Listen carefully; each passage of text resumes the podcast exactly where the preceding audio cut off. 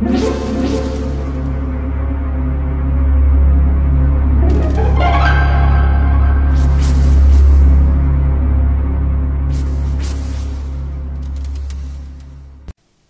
家好，我是小依依，欢迎收听一分钟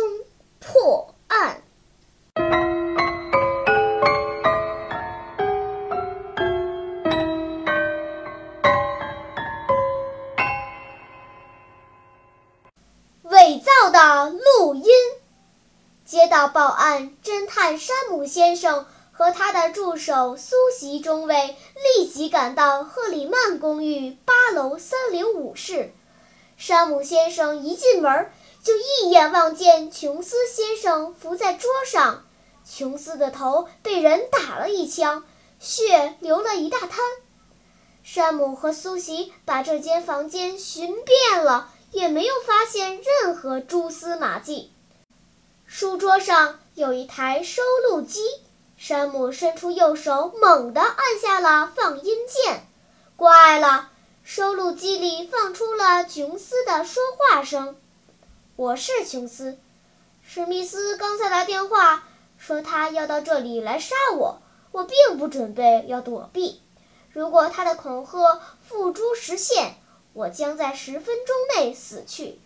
这段录音将告诉警察杀死我的人是谁。”我现在已经听到他在走廊的脚步声了，门开了，咔嚓！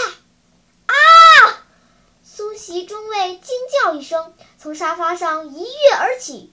山姆先生，我们要不要马上去抓史密斯？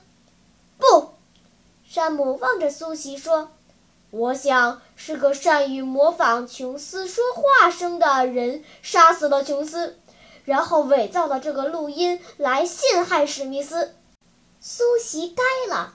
您根据什么得出的这个结论？你知道山姆是根据什么得出的这个结论吗？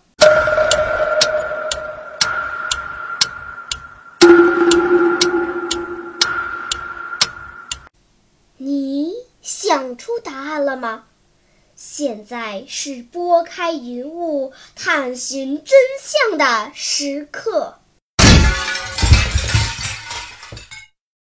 如果这个录音是真的，那么山姆按下放音键时，磁带应该在这段录音的结尾，而他们听到的是琼斯从头到尾的讲话。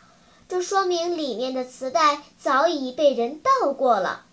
难道死人会来倒带吗？因此可以断定，凶手就是那个倒带人，他是想陷害史密斯。这段录音是假的。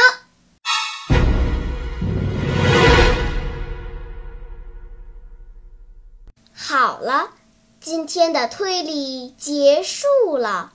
小朋友们，你喜欢听悬疑推理故事吗？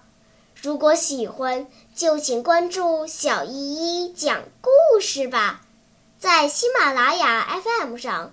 我将为你呈现更多谜一样的故事。